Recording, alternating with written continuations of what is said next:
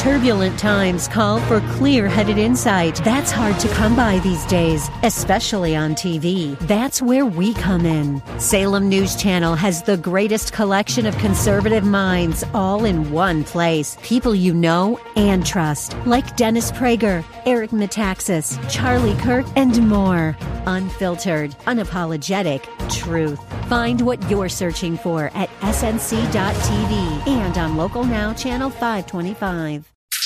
Welcome to the Andrea Kaye Show. It's all I want. She's blonde, five foot two, It's all I need, yeah. and 102 pounds of dynamite in a dress.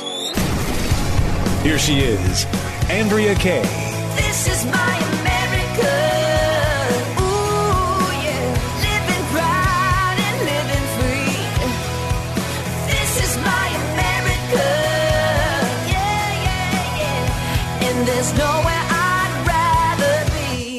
Welcome to tonight's Andrea Kaye Show, best day of the week, because that's Monday. That means I get to kick off another week hanging out with the best people on the planet, and that is you all out there.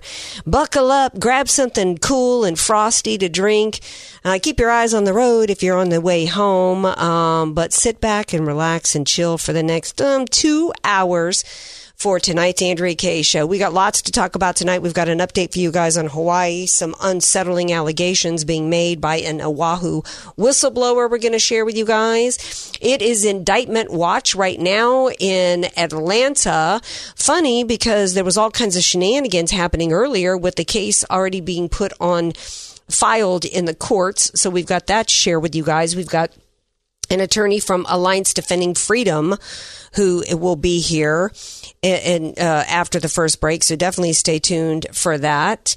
Uh, so much to get into tonight. We've got, um, let's see, we've also got some interesting pop culture stories to share with you guys, including a country song that went viral. And is and, and this guy, why is this guy being attacked by the left and the right for just doing a little ditty that has kind of taken off about being poor? So we've got that and so much to get into tonight. Of course, we want to hear from you.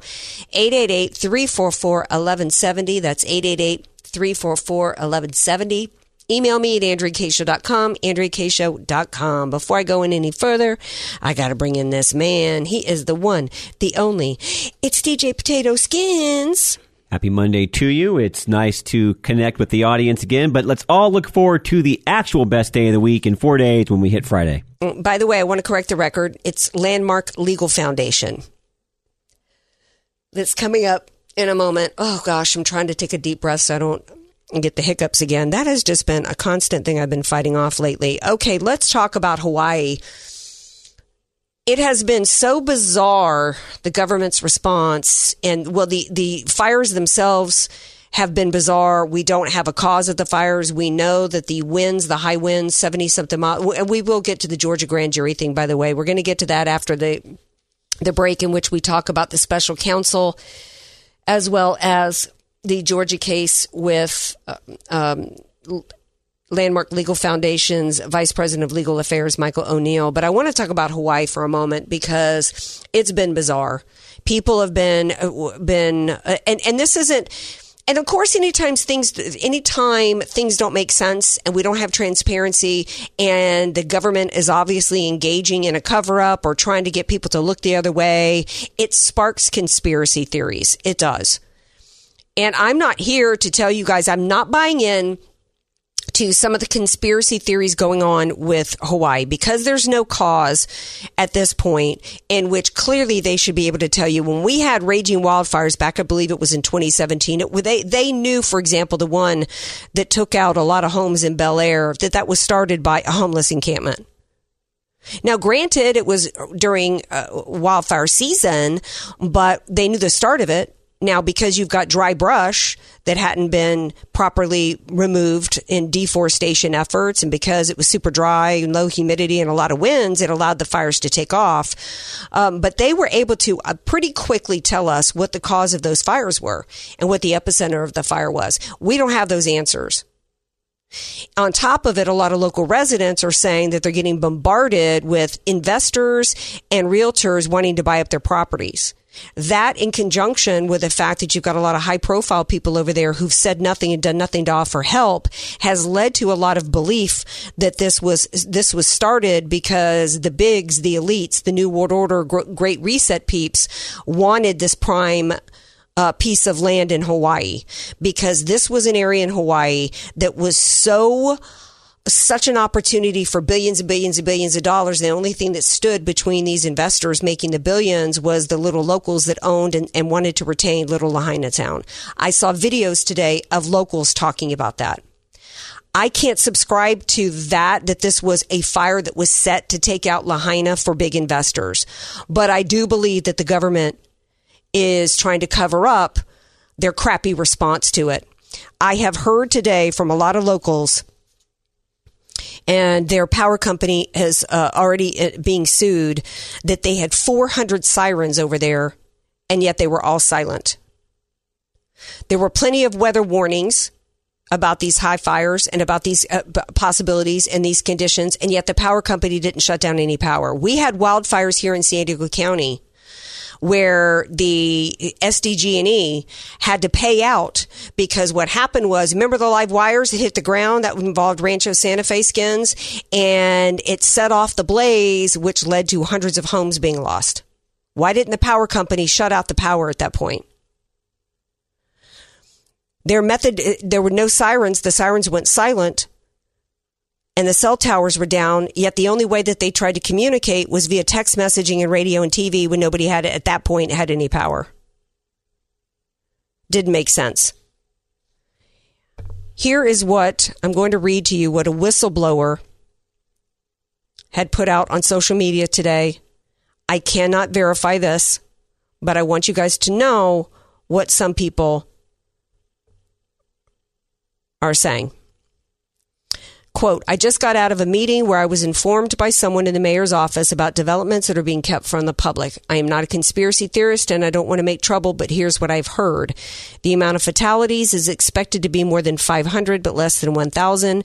Many of the fatalities will be children who were at home because they canceled school, parents were working, and were not there to evacuate the children. The children had no idea they needed to leave, and by the time they notified their homes or apartments, um, the home the home they noticed their homes or apartments were on fire, it was too late. The government is worried about how we will react when we learn that the fire department left, left the fire earlier in the day and claimed it was 100% contained, knowing the winds were expected to be 70 miles per hour in the afternoon. This is against all fire protocols. The fire department should not have left the original fire unattended. They are scared the public calls for accountability will be more they can control and, and protest and riots will occur. The plan to lock down Lahaina for several, the plan is to lock down Lahaina for several months. It will take months to clean up the hazardous and environmental contamination. They won't have enough housing for all the displaced. There were 2,000 folks unaccounted for this morning. They found 700 today, but there's still 1,300 missing.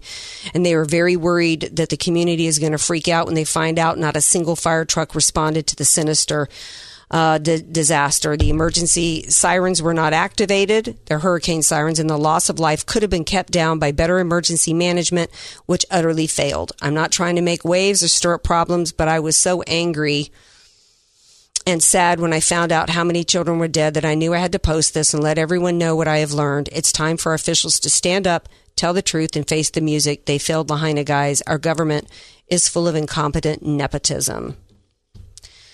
So that from Hawaii, and that jives with what makes sense.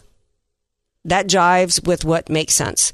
And then to make matters worse, and I think that what is happening here is we've got local leadership and complete incompetence on top of just, which is typical of Democrat leadership. What to me, what this looks like is that we've got a Hawaii version of Katrina. And what happened in Katrina? There was plenty of warning. The local officials at the local, and state level.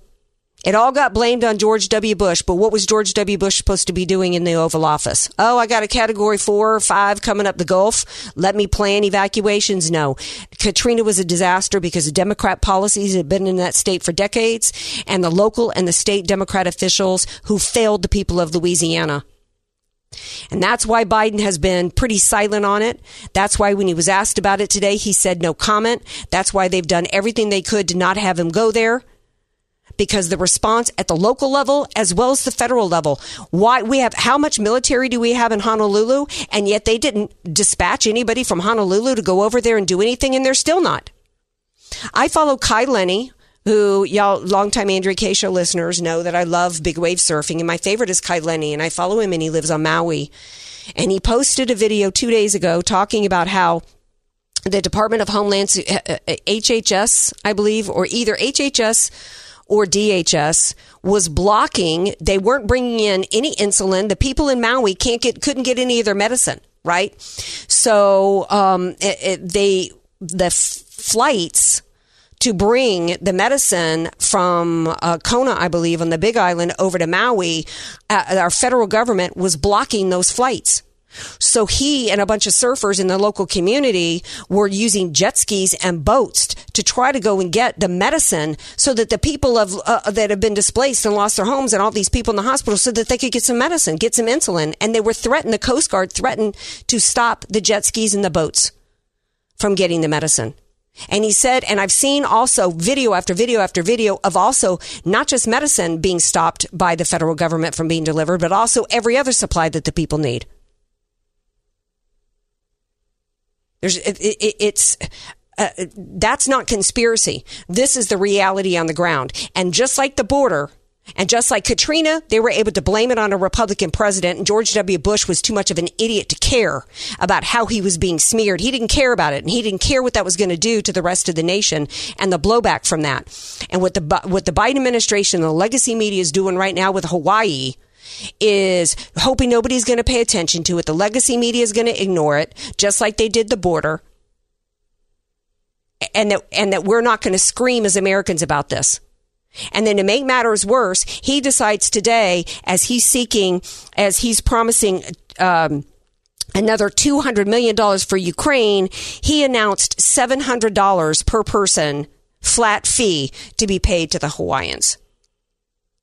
What I would like, this isn't the time to pile on Hawaiians, but what I would like at some point going forward for them, for the people to understand, just like in Louisiana, and I said it at the time, look, I'm from there. I, if there's an area in Louisiana that was devastated by Katrina, I got family and friends.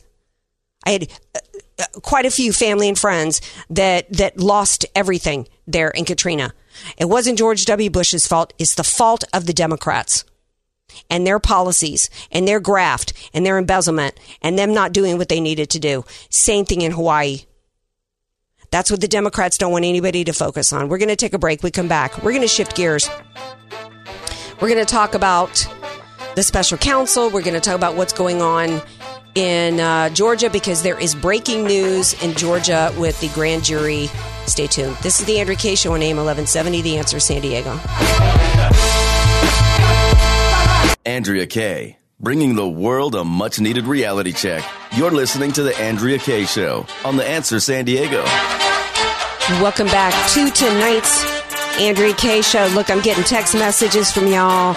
I know y'all want to talk more about Hawaii. We'll reopen the phones back at uh, the next segment at the bottom half of the hour because um, I know the phones were ringing in the opening segment, and I'm getting text mes- messages from people. We got to move on right now uh, for the moment because I've got an amazing guest I told y'all about at the top of the show.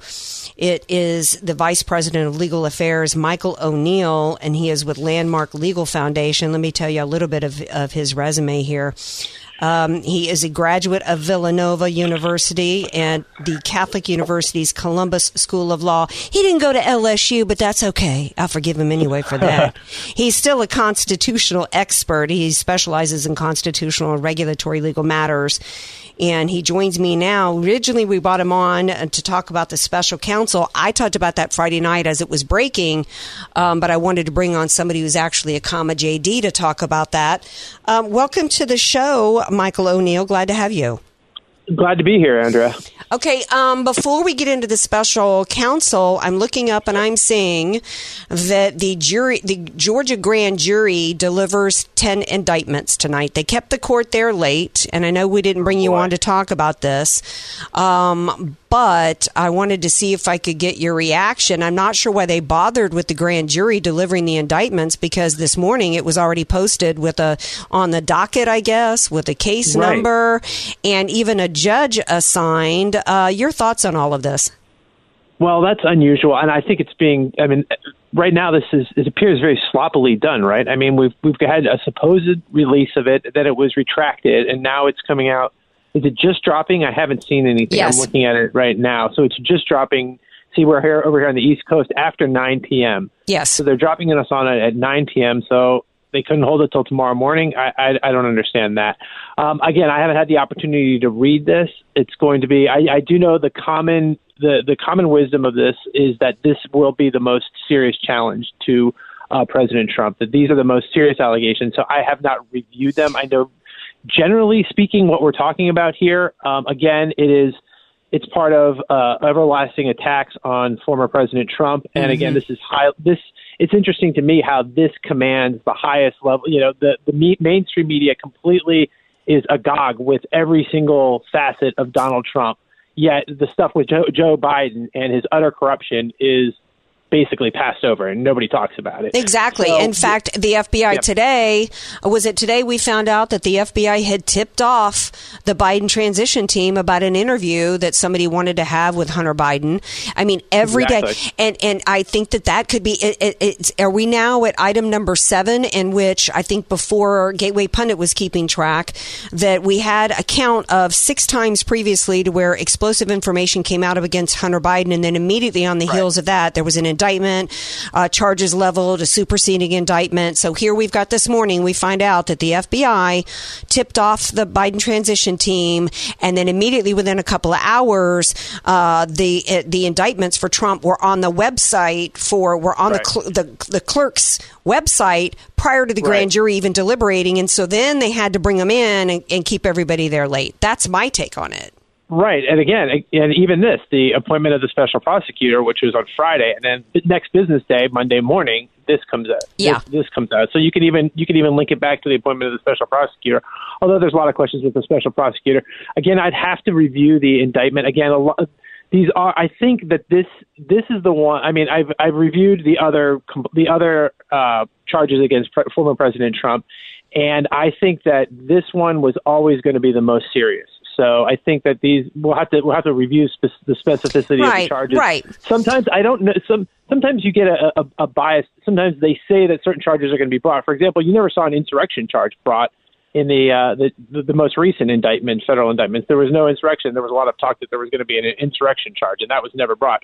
So I have to see specifically what the charges are made down down in uh in, in Georgia. And I know these are state charges. This isn't a federal. This is the district attorney at the, in the uh, Fulton County, so in, in Atlanta. Right. Well, So I think I think. Excuse me for interrupting. I think that what Yeah, I've heard, I, what I've heard about these as well, and I'm glad we're I'm glad you're on, even though you haven't had a chance to read it. As I'm seeing on our local news, that it's been a, it's been sealed, so I don't know that anybody has the details yet. Okay. Um, but we know that this was allegedly this DA. Her area of expertise is RICO charges, and Right. you know organized crime, and th- that almost made me laugh because for a couple reasons. Because this, how do you have RICO? How do you have organized crime when your main evidence is supposedly, allegedly, a phone call with Donald Trump and George Kemp or somebody saying, "Hey, we seem to be short a hundred thousand votes. I believe I won. How about you go look and see if you can find a hundred thousand votes?" Does that mean is that the kind of Right. organized crime that I mean? I don't think Tony. I don't think Tony Soprano would agree that that's that's organized crime. And I would think that the the the tactic, maybe using the RICO again from a prosecutorial standpoint, it gives her more leeway to loop in additional in, in additional individuals to put the squeeze on them to get them to to in, to in, intimidate them to maybe speak in a certain way or to, to to disclose information they might not have disclosed. But it's funny you were talking about the the votes. I did review this afternoon. Speaking of which, I did review some of those conversations, and I re I heard the conversation you were just referencing regarding Donald Trump, and I think it was Raffensperger and the uh, Secretary Oh, yeah, yeah, yeah, Raffens- Raffensperger. where, where he talked about the, the 10,000 plus votes that he was. And, you know, he, Donald, President Trump has always alleged, and this is in his defense, has always alleged that there was malfeasance in the election. So when you're talking about whether he committed perjury, whether he knowingly did this, he's always legitimately. I, I believe he's always legitimately believed in his mind that there Mm-hmm. was that there was malfeasance, that there was fraud, and there was malfeasance. And so I think that's a very high bar for these prosecutors to meet in some of these cases. Again, trying to prove the intent of what the mens rea, what what was going on in Donald Trump's head at the time, is a very difficult bar, considering he's been pretty consistent in what he said the entire time. That he's always asserted that there was malfeasance in this election. Right. And We- again, and- the- listening to that speech again, not to just belabor this, but to listening to that conversation, it didn't strike me again. If you listen to it really objectively, it's it's hey, look, not create 10,000, not manufacture Mm-hmm. 10,000. It's identify 10,000 fraudulently cast ballots. That was the Right. margin that we're talking about in Georgia. Right. We're So- talking to, yeah, we're talking to uh, Michael O'Neill from Landmark Legal Foundation, and it's been a while, um, but I'm, I, I can remember enough about, um, you know, wh- why wouldn't he ask Raffensperger that when he knows, when we all knew at the time that George uh, uh, Kemp, I think his name is, had cooked up a backroom deal with Stacey Abrams over absentee ballots. We all saw the video of, uh, you know, of, we all knew. And my producer and I, the second they shut down the building and said we got a water leak, a, a, a toilet backed up, we were, we were laughing. We're like, okay, this is just, y'all making it too obvious what's going on, right? Well, uh, down there. I can I can say this about voting, and too, and I, I am I have a I have a lot of background on voter integrity and voter elections. It is very very difficult to prove fraud. Now, if you're going to prove voter fraud, particularly in the context of being flooded with absentee ballots, mail vote by mail ballots, right? The only thing you have to to verify an absentee ballot is the envelope that it's contained in, right? And that's signature verification that has to go occur. Once you open that envelope and take that ballot out and put it in the stream of commerce, there's no way to prove that that ballot was fraudulently cast, right? The only check you have on this is the signature verification on the outside of the envelope. So if and keep in mind also, vote by mail is inherently risky process. It's mm-hmm. just a risk, and it was all of these systems were put in place expeditiously in in response to COVID, right? And Right. so all none of these systems were stress tests. All of these individuals, it takes really it takes months and years to properly implement a vote by mail Right. system to, so, to so ensure that the right. So to the cri- so to try to criminalize Trump and charge him with RICO statutes because in the middle of all that he dared to say, "Hey, go look, see if you can find some." It's it's at the same time that how many Democrats going back to to even before 2000 with Right. Bush v. Gore. I mean, Yeah. uh, you know how how many times have they done you know screamed and cried and done everything they could, including putting up different electors. Any chance you can hold you can hold over the break because we haven't even gotten to the whole special counsel thing because you know what we're seeing here is is um, a split screen of the Biden crime family continuing to get away with their literal crimes involving the RICO statutes, while we've got the FBI and the DOJ going after an American citizen to persecute him and prosecute him for his thoughts. We're going to continue our discussion with Michael O'Neill from Landmark Legal Foundation. When we return, don't go away.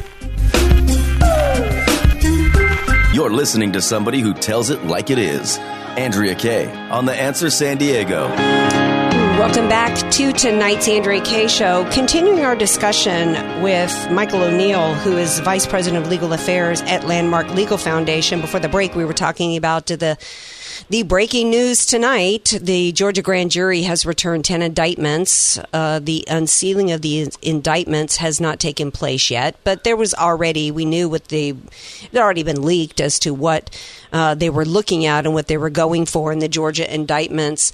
Uh, Michael O'Neill, earlier today, there was different theories that was put out, suggestions that the uh, Trump team should uh, should ask for dismissal because for them to post, and we'll talk about the special counsel in a moment, for them to post the indictments on the clerk's site for all to read. Of course, these new ones haven't been unsealed, but there are some today saying that that would have been prejudicial to the grand jury. Right. Your thoughts? I think anything's on the table. I think if you're defending your client, and I think it's certainly worth a shot. I would, I would, I wouldn't hesitate to to, to use any and all legal means at, at your disposal if you're if you're representing uh, President Trump before. And your opponent is going to be this district attorney. I think you. I think everything is on the table. Uh, You know, exercise your legal rights, and it doesn't. It doesn't strike me as something that would be outlandish. But I, w- w- would you? Would it succeed in front of a judge No. down in Georgia? Probably not. But No. uh, I would certainly want to take a shot at it and preserve the issue for appeal. Yeah, that's a good idea. All right, let's talk about this special counsel. I mean, how dumb do they think we are? Right. Uh, we get this. Uh, David Weiss sends a letter to Congress on June 7th saying, Well, I've been given full authority. I don't know what these whistleblowers Right. are talking about. I didn't obstruct anything. I was given full authority. And so, if that was true, then why would there be a need for a special counsel now? And if you're going to do a special counsel, he's not special. He's the same dude over overseeing the investigation that allowed all the statute of limitations to run out. Right, exactly. And there's all kinds. I, I, kind of have a bunch of different takes on this, and I mean, it, it, it- take it for you with. Take, take take these for what you what you will. Okay. First of all, I think you're absolutely right. At first blush, it certainly seems very. You have to be skeptical about this appointment. I think you're absolutely right. Look, this is the gentleman who who was poised to reach a sweetheart deal with Hunter Biden, and but for the judge in Wilmington, Delaware, sniffing this out and figuring out that seeing the sweetheart deal that was, uh, you know, the the pro- prohibition or further prosecution. That was it was attached. It was an attachment to an exhibit to a filing in, fr- in front of this judge. So it was two steps removed from her, but yet she sniffed it out. But for the fact that she she called these these attorneys to the carpet and blew up this sweetheart deal. We probably wouldn't even be talking about a special counsel. So you certainly have to be skeptical about that. Next, you also have to see that inside, you know, this is the the the the independent counsel regulations of the Department of Justice specify that, I mean, not the independent counsel, the special prosec- the special counsel regulations specify that you have to be outside the Department of Justice. Well, he's the U.S. attorney for the state of Delaware. He's not outside the Department, the Department of Justice, so his impartiality is certainly questionable here. Uh, Just on the face of the fact that he is within the Department of Justice from an mm-hmm. objective standpoint. Mm-hmm. Next, I mean, you look at the foot dragging that he that he did. I mean, he didn't. He refused to charge some of the tax evasion, bring some of the tax evasion charges, and the statute of limitations, as those IRS uh, whistleblowers pointed out a couple weeks ago. Those the the tax charges, the statute of limitations have elapsed, so they are now off the table. So certainly, I believe that you know how stupid do they think we are? There are a lot of questions about this. And I want to proffer a separate a separate theory on this too. And this is kind of an interest. This is where it gets a little interesting for me. Look, is there something afoot here? Are they trying to move Joe Biden out before the 2024 election? Are they trying to exert pressure on the president right now? I mean, every single time, you have to ask yourself this question. Every single time President Biden is in front of any camera, he does something ridiculously inappropriate or dumb or just mm-hmm. to reiterate the fact that he's not that he is not Copus mentis right now. That he is completely. That there's, that there is I love that term. What is that a legal term for being deranged? Cop- What is it? Copus mentis? Non, non-Copus mentis is not is not in your right frame of mind. So he is not in his proper frame of mind. Non copus mentis. I got to use that. exa- Exactly. So he is he. So I, I- I'm not willing to dismiss that this isn't an effort to exert to begin to exert pressure on him because there are individuals that the Democrat Party as a whole, individuals, powers that be within the Democrat establishment, are coming to the realization that they don't want to put their chips on Joe Biden in the 2024 presidential election. First of all, could you imagine him trying to debate Donald Trump, Ron DeSantis, or any other Republican candidate at this time? I just don't think it would work. He can't get through an interview, even No. cakewalk interviews with MSNBC reporters. He can't even get through without completely stepping all over himself. So I don't. Can he? Can he survive the rigors of a 2024 No. campaign? No, exactly. And So I mean, we're not. They're they're misguided, but they're not stupid. The Politico is on the other side there, so they realize the same thing we're realizing. You know, in 2020, he was able to get away with it. He was able to hide in his basement under the you know under the so-called COVID restrictions that we were all ridiculous nonsense that we were all operating under. But he was able to hide out. Now you have four years have elapsed and he is worse off. He is clearly dementia ridden. He is does he is not, in, despite the fact that you see these these photo ops where he's trying to bike around Delaware, wherever the heck that is, some beach, when you know Maui is burning and there's a, a catastrophe on the other side of the you know on the other side of the country, and he's no commenting those. So he can't he can't. So I, I'm not willing to dismiss the fact that. Maybe this is an effort to exert pressure on the Biden family to move. So, do you out. think that I'm they would put enough? out. Well, do you think? Excuse me for interrupting. Well, do you think that in an effort to try to get rid of them, that there might actually uh, uh, actually come with some accountability? Look, I said I said about a year ago, I said that what I uh, hear skins. Did I not back me up here? Um, I I said they're going to they're going to get, we expected that Biden would get pushed out in year by the end of year one, if not the end of year two. But then, but Kamala. So then, Yeah, exactly, so exactly. they that's the only reason why they've kept him around, and that the way that they were going to push him out would be through Hunter, and that they would allow him to try to cook up a deal if he would go away. We'll we'll go easy on it, and, and to use that. And so I think you're right. I think this could be a part of that, um, but it also could be at the same time a convenient way for the DOJ to say, well, we can't comment on ongoing investigations, and David Weiss can't come in. Uh, and what the Republican Party needs to do is say, there's nothing in the Constitution that gives you the right to clam up and not give Congress oversight when we are entitled to oversight. Fantastic points. And again, what you're seeing is you're seeing effective, uh, you're seeing effectiveness from the House Oversight Committee. I mean, they've had the whistleblowers, they had Devon Archer, and you're seeing them uncover really important facts that are necessary for this and bringing a lot to light. And again, that is a perfectly, I, again, that's there, there's just so many moving parts in this, and we really don't know where we're coming down on this. And it, it is an effort. It could be an effort to protect him. It could be an effort to protect. You know, you have you have your friends in the Department of Justice, and goodness knows we we've seen this over and over and over again that they're protecting their own, and there's an effort to stymie the investigation up on Capitol Hill and say, oh wait, the special prosecutor is now investigating this. We can't testify. We can't do this but again, and then on the other side of that coin, just to just to play devil's advocate, on the other side of the coin, the evidence is becoming so overwhelming. I mean, you see every the the the, the goal posts keep moving, keep Right. moving back. Right, first he didn't participate, then he just called in, then he had no knowledge. But Right. every time, what have you seen though? Clearly, the president is lying. He has Right. denied completely this. So he's Right. he's There was even a. Democrat. I'm excuse me for interrupting again. I've only got a no. minute and a half left. There was a there was somebody on CNN who had said, "May is it asked somebody else? Is it time for him to stop saying Hunter Biden did nothing wrong?" I think that, but where I think you and I might disagree on the special counsel thing is because of the statute of limitations that are all running out on the 2014 Mm-hmm. and 2015 money. That I think this is more smoke and mirrors meant to protect the swamp, protect the Democrat Party, protect the FBI and the DOJ, and to try to slow walk the Republicans. In the meantime, you can tell me from an attorney standpoint, of which I am not, but we're talking about RICO. They're coming out with 10 indictments tonight. Uh, RICO, RICO against Donald Trump. When we already, do we not already have enough evidence?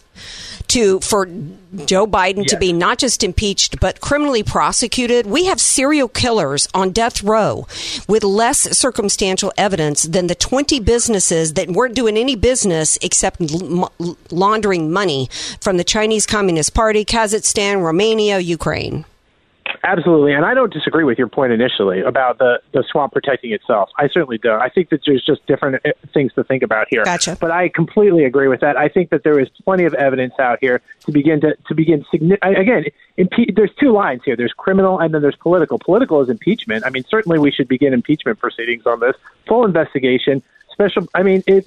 It's at at some point the evidence becomes overwhelming that you can't deny it, you can't protect it, and I think we've reached that tipping point. And I do think the American people are being short shrifted with this. We're Yeah. being inundated with stories about Donald Trump over and over and over again, and what's taking a back seat. Now, this timing again, you notice what is this the seventh time again Yep. that this is just this is orchestrated effort to keep the American people focused on Donald Trump away from Joe Biden. I am completely on par with that. I agree with you there. Absolutely. Um, I wish that we had some. This these indictments tonight are coming out of a district attorney's office in Georgia. Where are the Republican attorneys generals? Where are the Republican U.S. attorneys across this country and the, or the DAs? Why aren't they prosecuting? Uh, uh, they should begin invest again. I am all for Yeah. investigating it, but, but That was. I'm again sorry, Michael. politicization of all this. Well, Go that was. Well, I realize it was a rhetorical question because Oh, I'm out of time. But you were phenomenal. Thank you for being here and two segments. He's with the Landmark Legal Foundation. Quickly, how can people learn more about you and your organization? Just check out our website, landmarklegal.org. Thank you for being here. Thank you. Take it easy. All right. Now, you guys stay tuned. We got more Andrea Kaye Show coming up. Speaking of election fraud and, and integrity issues, we've got breaking news on that, so don't go away. You're listening to The Andrea Kaye Show on The Answer San Diego. Ooh, welcome back to tonight's Andrea Kaye Show. I'm going to say, I told y'all before the break, that I was going to give you guys an update on uh, a new story, uh, not a new story, but an update on an election integrity story. But you know what? I think I'm going to save that for uh, Brian Maloney from Red Wave America. Mondays with Maloney's Maloney will be here. Let's let's let's shift gears a little bit and have a little fun and talk a little pop culture. Um, I, you know, I'm not the biggest fan of country music, particularly since they've recently gone woke. There was a time when like Sugarland was doing was really big back in like 29, 2009, I think 2010. You know, I was liking you know some country music. I love Sugarland, by the way. Went to see them in concert. Um, but you know, we had I love La- uh, Lady Antebellum, and then they had to change their name to Lady A because Antebellum was like, you know, it's like they just went woke. They just went woke. I loved Carrie Underwood, and but they went woke. Well, um, there's a, a a guy named Oliver Anthony, I think his name is, and he's been putting out some country songs. I hadn't heard of him. Um, he's had a few come out. Well, one just recently went absolutely insanely viral. And the singer of it has been grossly attacked by Rolling Stone magazine as well as National Review. And if you don't remember who National Review is, National Review is the uh, uh, um, Never RINO organization, the Neville RINO uh, phony journo outlet, who was Never Trumpers back in 2016. And they all threatened to leave the Republican Party if he got the nomination. And um, of course, uh, we all ignored them and, you know, voted for Trump anyway. But they're really the beginners of the Never Trump movement. That's they are the were the OGs of it. They are the ones that created, or it was because of them where the term Never Trumper began. I want to play a little bit of the song. It's obviously most songs are like three to four minutes long, but I'm going to play you the first minute or so. And then you might understand, if you haven't heard it already, why this song has become so controversial for the Never Trumper crowd and the lefties. Skins, please play clip eight. That is a catchy tune. Is I think that's a really good song, even outside of the lyrics. Do you do you agree, my man Skins? Yeah, good song. Listen to it in, its entirety earlier. It's a good song. Yeah, it actually is a really good song. So um, then you add the lyrics to it. You you add the fact that the dude's voice is just better than most anything coming out of the music industry today. He's just singing uh, with nothing but a guitar. There's no um, technology amping up his vo- vocals. He, you, the emotion coming out of it is so strong, and then you get those lyrics.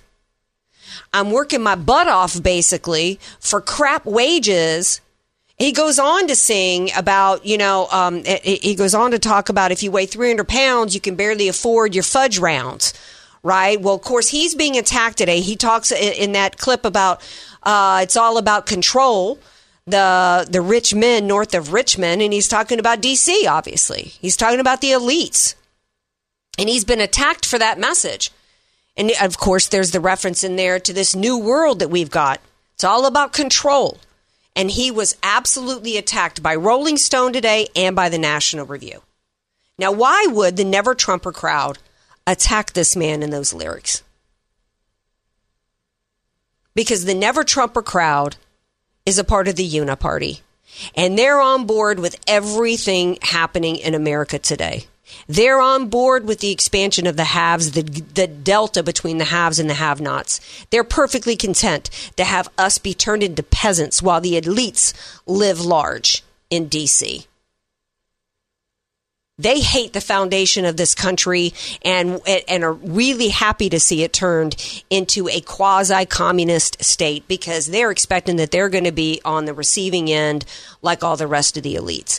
They attacked him and said, "Look, there's nobody they here's how far the never Trumpers went today to attack him. To basically say that there's nobody in this country who should be struggling so much that if you're struggling to be able to afford food like he's talking about and you're not making a living wage in this country, you're lazy. That came from the National Review crowd today. That's despicable. It's it's it used to be that the the uh, uh, establishment Republicans were at least on board with us economically. They they took a back seat and allowed the cultural Marxists to destroy this nation culturally, but at least they used to be on board with conservatism from an economic standpoint. Now they've just they've they've at least they well, let me just say they pretended to be. Now they're not even hiding it anymore. Now if you're struggling under Joe Biden's economy and Bidenomics and you dare to sing about it, something's wrong with you. You're just fat and lazy. Oh, they oh no, they accused him of hating fat people. No, he's talking about how people can't afford to eat. That's what he's talking about in Joe Biden's America. Now you know why the uniparty system, the establishment spends, and including Ron DeSantis, spend way more time attacking Donald Trump than they do Joe Biden. I think it's a great song. We might play a little bit more of it as we come out of the break. What do you guys think about it? Do you think that there's any merit on the National Review side, Skins, that he's just, you know, being he, he's just um, being a crybaby? Basically, is what they said. He's just being a whiner. Yes, speak, speak in his heart. I think you can, if you're listening to the song honestly, you can tell that. Well, yeah, and you know, uh, uh, uh, I can't remember if it was Breitbart. I think it was Joel Pollak from Breitbart who lashed out and said, "Well, how come nobody's accused? Nobody accused?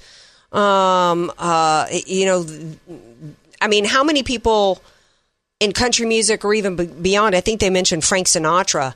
And how he was talking about the city that doesn't sleep. How come they didn't? How come nobody attacked Frank Sinatra for crying? Why didn't they just tell him to go take a sleeping pill and shut up about it?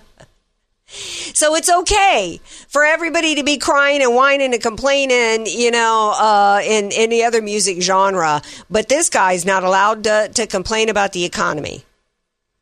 It's because this song is resonating. It's it's got a lot of MAGA tones to it. I'll just put it that way. All right, we're gonna take a break. We come back.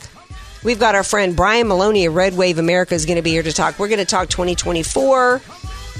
We also, I also want to talk about the sad story coming out about the folks from the Blind Side, the Tuohys and Michael Oher. We're going to touch on that a little bit too. So we got a lot to get to. We're going to have fun. Don't go anywhere. Come on back.